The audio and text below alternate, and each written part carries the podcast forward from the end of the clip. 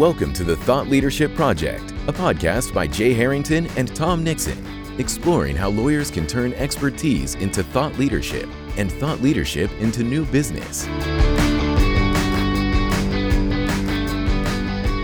Jay, you and I are coming to the podcast today from the glorious Midwest. Um, and I have a question for you. I asked this of you offline. I want to hear what your online response will be. So, the groundhog saw his shadow in February. Exactly how many times did he see that shadow? Because it's May and it's still freezing up here. Yeah, no, you're right. I mean, our guest today is from the uh, the South, very much the South. So he's probably gonna he might be shocked by the fact that yeah i think it was tuesday morning woke up to about a half inch of snow where i'm at so it's it's definitely still you know it's a it's, i guess it's a typical northern michigan spring where i'm at I basically. guess. Yeah. Well, yeah. the guest selection was by design, so hopefully he's going to bring some warmth and sunshine to this podcast. yeah absolutely. All right well let's let's bring him in. So uh, jb Pullias is joining us and jb is formerly a practicing lawyer and now he is a senior director with the national legal recruiting firm VOYlegal and he is based in austin texas if i'm not mistaken. And um, we are we are looking forward to talking to you jb about the legal market and the issue of legal recruiting which is one we haven't really covered all that much on our podcast so welcome to the show No, thanks so much for having me. And uh, I'm glad it's you guys and not me that is to deal with snow in May. Um, I would be complaining. Let's just put it that. As we are. yeah, absolutely, absolutely. So, uh, JB, uh, thank you for joining us. And so, I think we'll just kind of give people a setup on where we're going to take this conversation today, at least according to our our general framework. But I I think it would be interesting to talk a little bit about kind of where things stand with the legal market, the legal hiring market. I think it's been such a interesting issue over the last couple of years. Um, we'll we'll dial it back, and I think maybe remember the fear everyone had way back, you know, maybe two years ago now, and then how that changed so dramatically, and we've seen this incredible hot legal market, and it must be an exciting time to be a recruiter. So we're going to start there, and then dig into things that people should be thinking about if they're looking to make a move, want to put their best foot forward. We'll cover LinkedIn, we'll cover a bunch of different topics, but let's start generally with kind of maybe just take us back a little bit and, and where we at where we're at now and maybe where we're headed um, just with the market in general because i think it's been a wild ride Not happy to. Uh, it has been wild. And while I can say definitely it's been a great time to be a legal recruiter in the past year and a half, probably one of the best times ever. Um, not sure if it's been the best time to be an attorney. It's been interesting. Let's just put it at that. And, you know, 2020 was very slow, just a lot of fear and uncertainty in the market. Um, not really sure what's going to happen. You know, offices closing, remote work, some firms being better suited for remote work than others, some firms doing extremely well with it, and other firms really struggling. Uh, but for all the the slowness and kind of uncertainty in 2020 2021 was just insane. I mean no one really saw it coming. I think everybody knew there was going to be a bounce back from the low of 2020 but no one really saw what was coming and what it ended up being. And it's just almost across the board this insane rush to hire. Uh, and it's definitely more centered in the transactional practices corporate capital markets um, private equity m&a i mean those are the things that were really driving it but i don't think anybody really expected the level of need that was going to be out there. And there's firms that as far as i know were breaking records in lateral hires particularly on the associate space. And just everything that comes with that was just really surprising. Again, great for a legal recruiter and great for associate attorneys, honestly. But for law firm leadership, uh, it was an interesting time, I'm sure, just with the the sheer volume of a need based on the the kind of relative.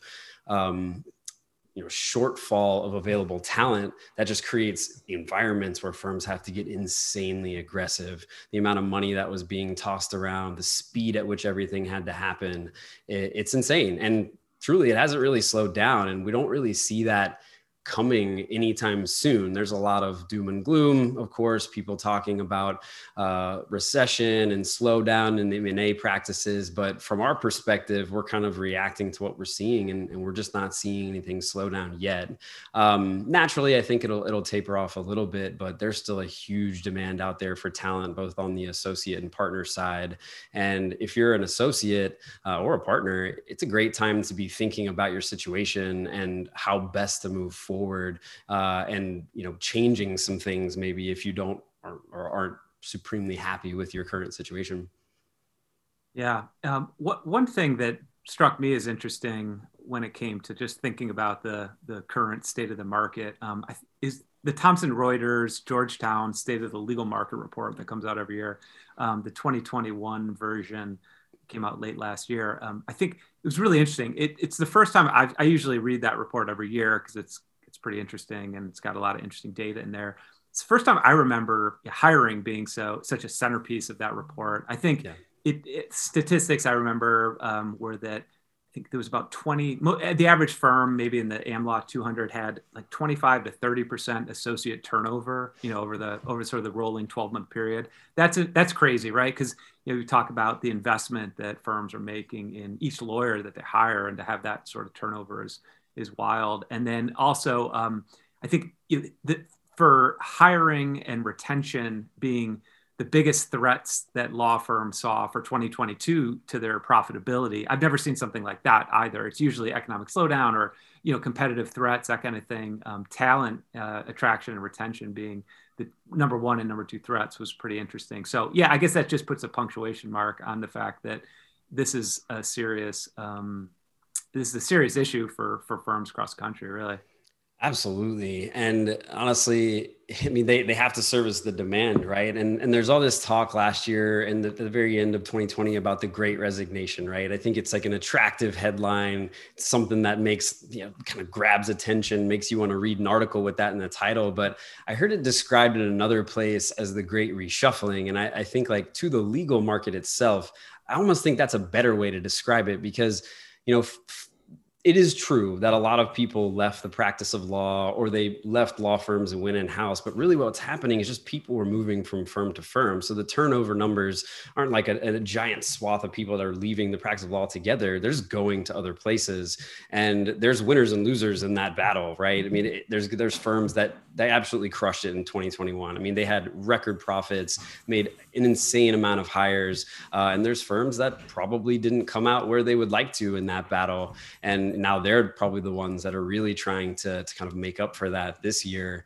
Um, but yeah, it's just been an insane time. You know, um, again, I keep going back to it. Great thing for a legal recruiter, but insane thing for for uh, law uh, legal professionals at the leadership level of these law firms to deal with.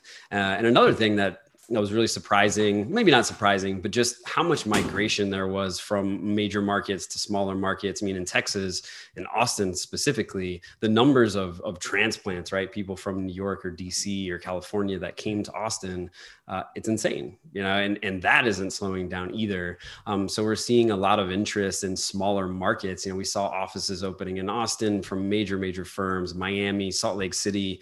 Uh, and I think it's just like a, a notice of a trend that's developing where people are realizing that, wait a second, you know, in the big law space, particularly, you mean I can move to Dallas and make the same amount of money that I'm making in New York, doing the same thing, but spending, you know, half as much in taxes or, or where I want to live. And people are really taking advantage of that. What about on that same note? Um, I was going to ask you about remote work and how that yeah. obviously affects things, right? Because when you're working from your home, a big back in the old days, a big calculus of job change was all right. It, how how does my commute change? do I need to move to facilitate a better commute? All of these things just made the whole process a lot more to like think about and maybe slow it way down. But now with remote work, your environment is your environment and that doesn't change. You close your laptop on a Friday and you open up on Monday and you're in a, an entirely different firm and nothing's changed. So right. I'm curious how that affected things. I think that's somewhat intuitive, but with people returning to work, will that slow any of this down in your mind? I don't know. It, it's it's hard to say exactly what's going to happen with remote work because I think there's still a lot of uncertainty in the law firms themselves on how they're going to approach it, right? Because there's this constant, I think, battle going on between sometimes the younger generation of attorneys that really like the remote work, um, and then the, you know the newer attorneys that that's all they've known at this point is just remote work, and then the kind of the, the older or older breed of attorney that have been in the business and really understand the benefits of, of that person to person interaction that are kind of pushing back against it. And at the very beginning, it was a necessity. It, if you wanted to keep the business running, you had to embrace this. And there were firms that were ready for that.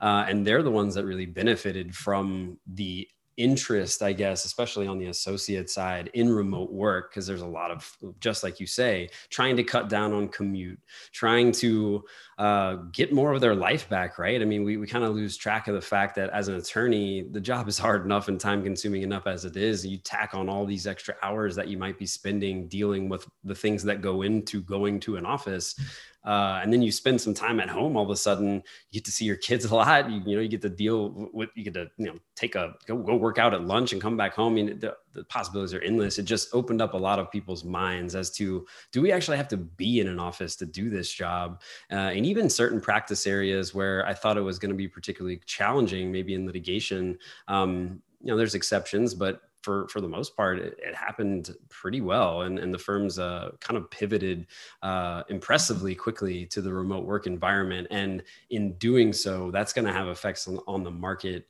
from for a long time. And we still have a lot of people that come to us uh, talking about trying to find remote opportunities and they're out there. Um, it's just going to be interesting to see the long-term effects of basically two entire junior class years of attorneys that have been operating at the full remote kind of situation that are missing out on things that they don't even now realize what they were missing out right? That person to person interaction, sitting down at a table with a partner, going over a contract together.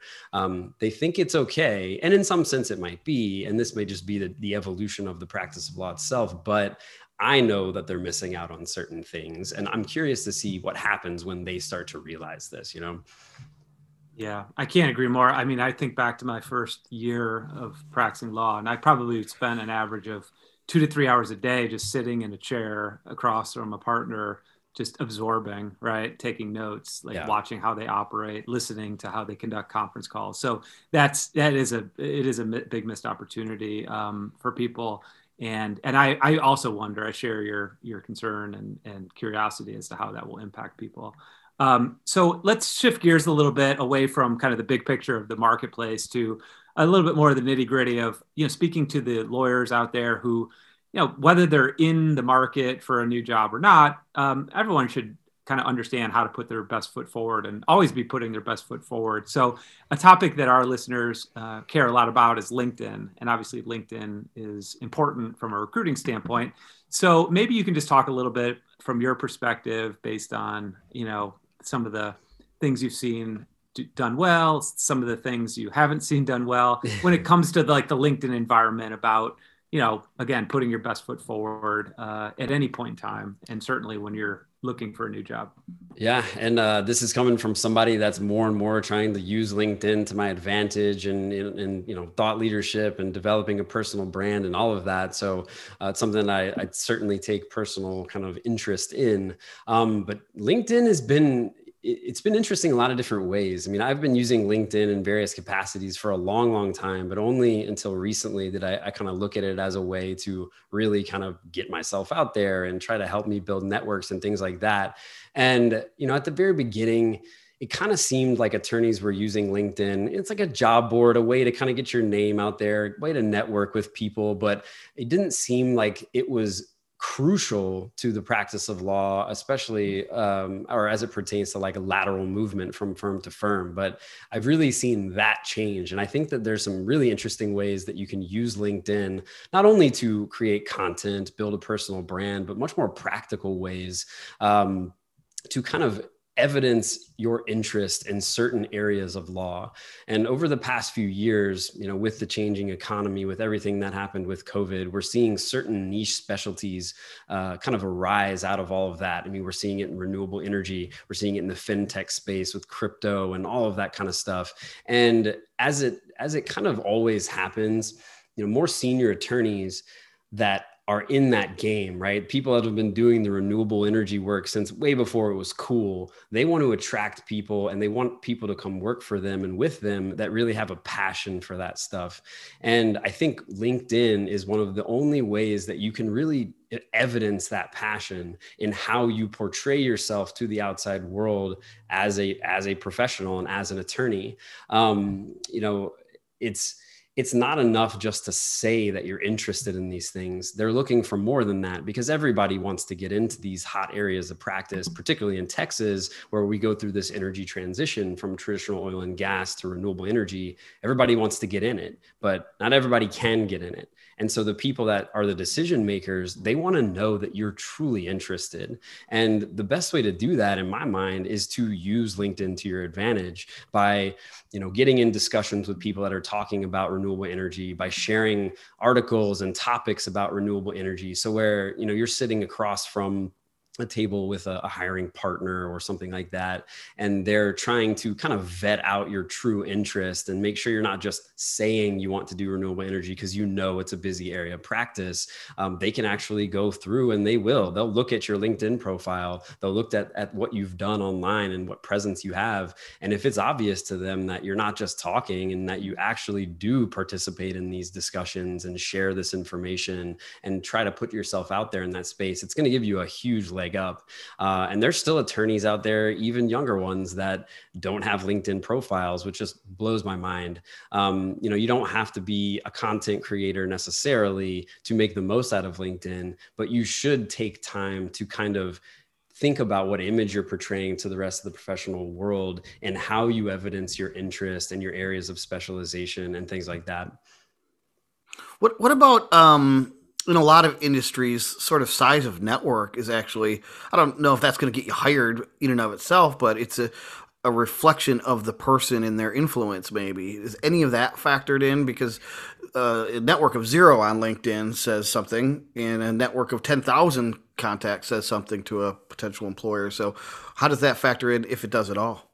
I think it does. You know, I, it's hard for me to say to the exact extent because I think it's going to matter to some people more than it's going to matter to others. But I mean, look, your network is your network. And, in, in, in increasingly, as time goes on, I mean, your network on LinkedIn is much more tangible and real than maybe it was 15 years ago. You can actually use it to network with clients and, and things like that. So I think it's a, I think it's a huge deal. And I mean, it helps you in ways too, where, I mean, using a recruiter is not the only way to go find another job as an attorney. You can do these things on your own. And in some sense, um, sometimes it's maybe a little bit easier. And if you're cultivating an active network and you're putting yourself out there, you're going to find that people are willing to help you. And the, the bigger your network is, the more reach that you have, uh, and the more likely you're going to get something back from it.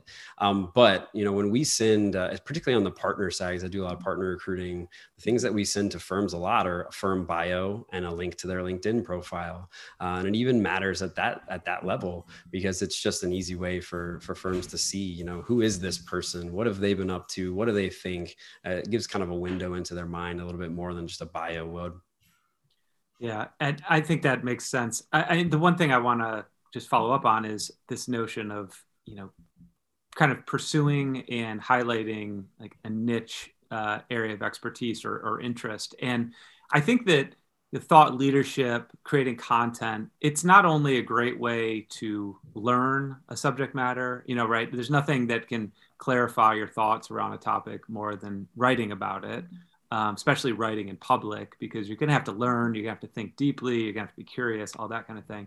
But you know, to me, someone who's an active content creator around a niche topic like crypto or fintech in general, or or renewable or whatever whatever the subject matter is, um, you you put yourself in a position of getting on people's radar screens where you go from a position of having to apply for a job to potentially getting recruited for a job, right? 100%. Like someone's picking picking you before they even open things up to a pool of candidates. So if you want to get on someone's radar screen, like be a visible expert uh, and and get your ideas out there because you're going to get people are going to take notice.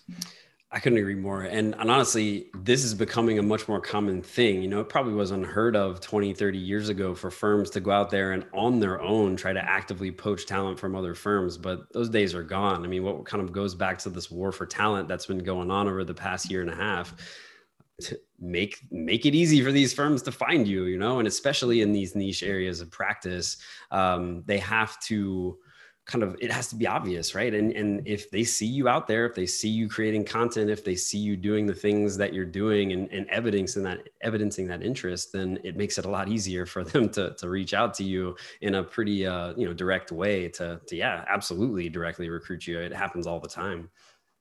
Yeah. So let's shift now again. We, we're talking about some things you should be doing uh, when it comes to putting your best foot forward. What i guess what are some areas that people are are screwing up, whether it be on LinkedIn or, or otherwise, like in the recruiting process or yeah. or even interview process. Like if you had a couple, like here's here's two or three things that just happen all too often and are, are like totally um, unforced errors what what might those be yeah yeah well it another thing that's been interesting to watch like the development of linkedin you know this is coming from somebody that spends basically all day on linkedin not necessarily making content but just using it as a tool to reach out to people and to recruit um, as its popularity rises the more traffic it sees and the more people start getting into posting on LinkedIn and treating it as a social network like Twitter or something like that. And I think that creates a little bit of danger. I think you have to be able to maintain a professional attitude towards the things that you're talking with people about on LinkedIn um, because your employers see that. They might not go look at your Twitter feed or your Instagram feed or something like that, uh, but they're gonna look at the things that you're doing on Instagram. And if you're, I mean, sorry, uh, things on LinkedIn. And uh, if you're getting into highly charged political debates, if you're making comments kind of off the cuff, uh, it might work for certain content creators that are trying to elicit those responses out of people. But if you're an attorney or any professional, really, just stay out of it. You know, it's not going to serve you. No one's going to hire you because you dunked on somebody on LinkedIn and got a bunch of people laughing as you, you know, in the comments below you got to be professional about it. And I see it more and more. Um, and it's still, I wouldn't say a huge problem, but it, it could be if you say the wrong things at the wrong time or to the wrong people. You don't, you never know who knows uh, the people that you're speaking with. Um, that's definitely one. I mean, this isn't really related to LinkedIn, but I think it does just go towards the overall state of the market, the overall just kind of playing field of the legal profession in general. But if you're not happy about something in your professional life as an attorney, this is the best time ever to try to do something about that. And I see a lot of complacency and of people that think, well, you know, big law is big law, or being an attorney is being an attorney. I don't need to go look around or at another opportunity. It's going to be the same thing, but that's just not true. I mean, it's verifiably not true. Um, and so if you're complacent, uh, if you're unhappy, if you just got crushed in 2021 and your mental health took a beating, you don't have to maintain that. You don't have to stay in that same kind of static situation. You can do something about it, especially right now. So that's another big thing that I tell people is just take control of your own life you know be be the change that you want to see right um another thing that i saw was just especially on the uh, with attorneys and, and how they're practicing at law firms there was a huge interest in getting out of the practice of law traditionally and going in-house or something like that. And while that could be a great thing i'm not saying that that you can't have a great career as an in-house attorney. I think a lot some people were using that as a as a way to think that it's going to solve their problems whenever a lot of their problems were just related to the craziness that we just discussed that happened in 2021 and things like that. Be careful about jumping in house too early or jumping in house just because you have the opportunity.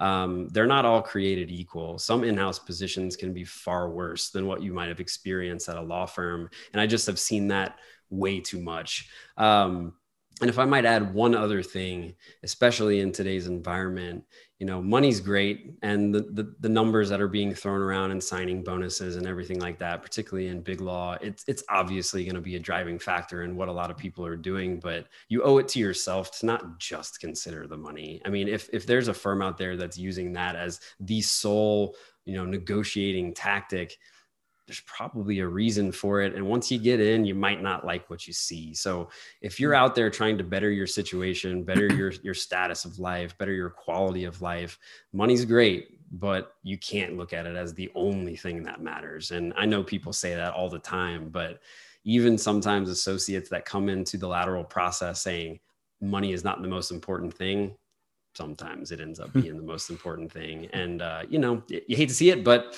people are going to do what they do. I would just urge people to really consider how you might go about making your situation better because money's probably not going to do it. I have a quick question. As some, sure. I'm not obviously a legal recruiter, but I've recruited in the past, and I'm curious what you see the differences are. Maybe we could pick on both generations or multiple generations. So, are there differences in terms of omission or commission?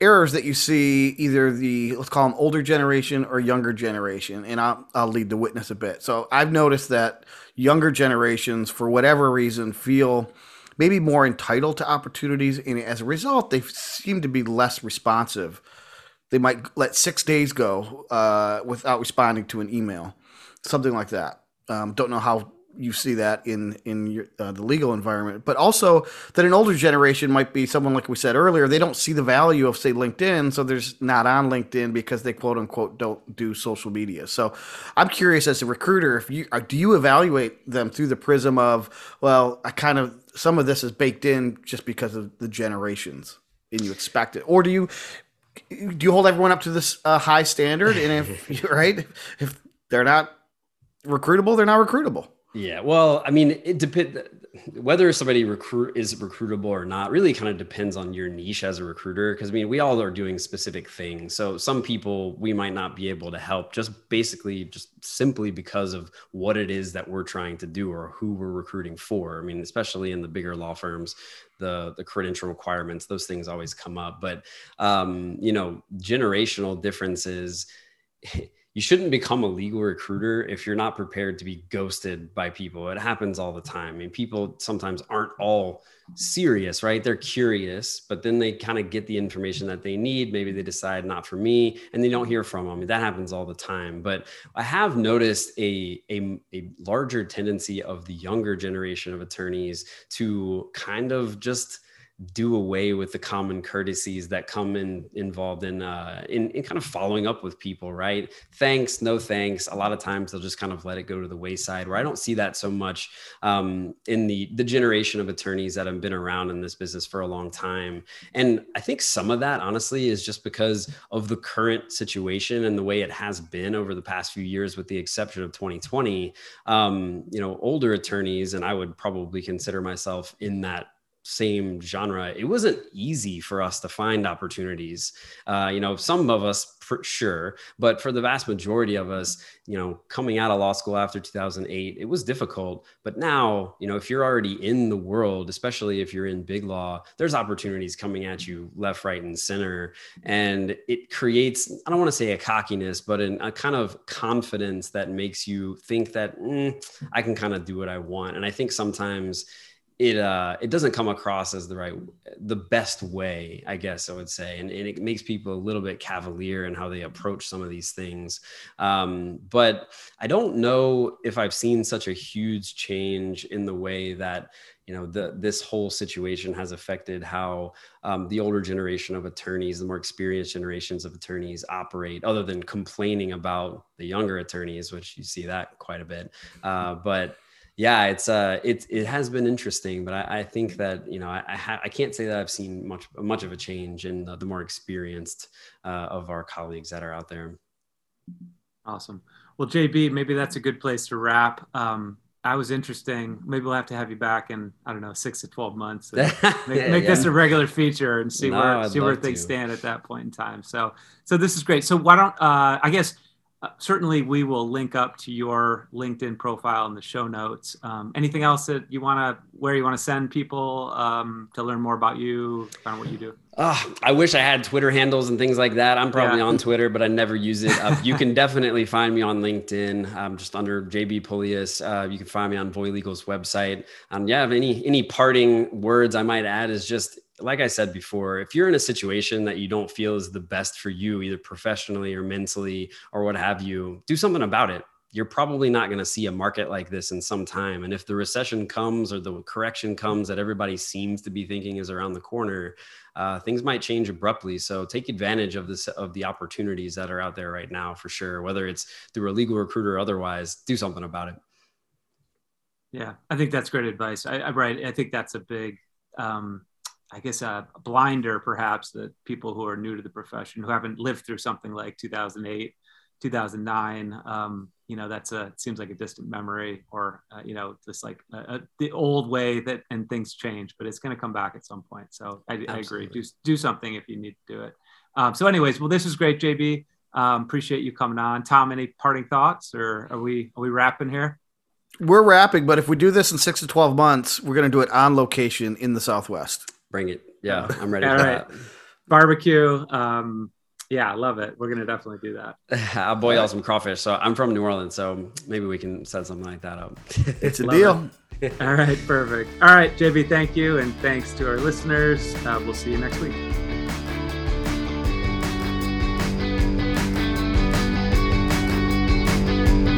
Thank you for listening to the Thought Leadership Project. For show notes, additional resources, and links to the tools discussed on today's episode, visit thethoughtleadershipproject.com.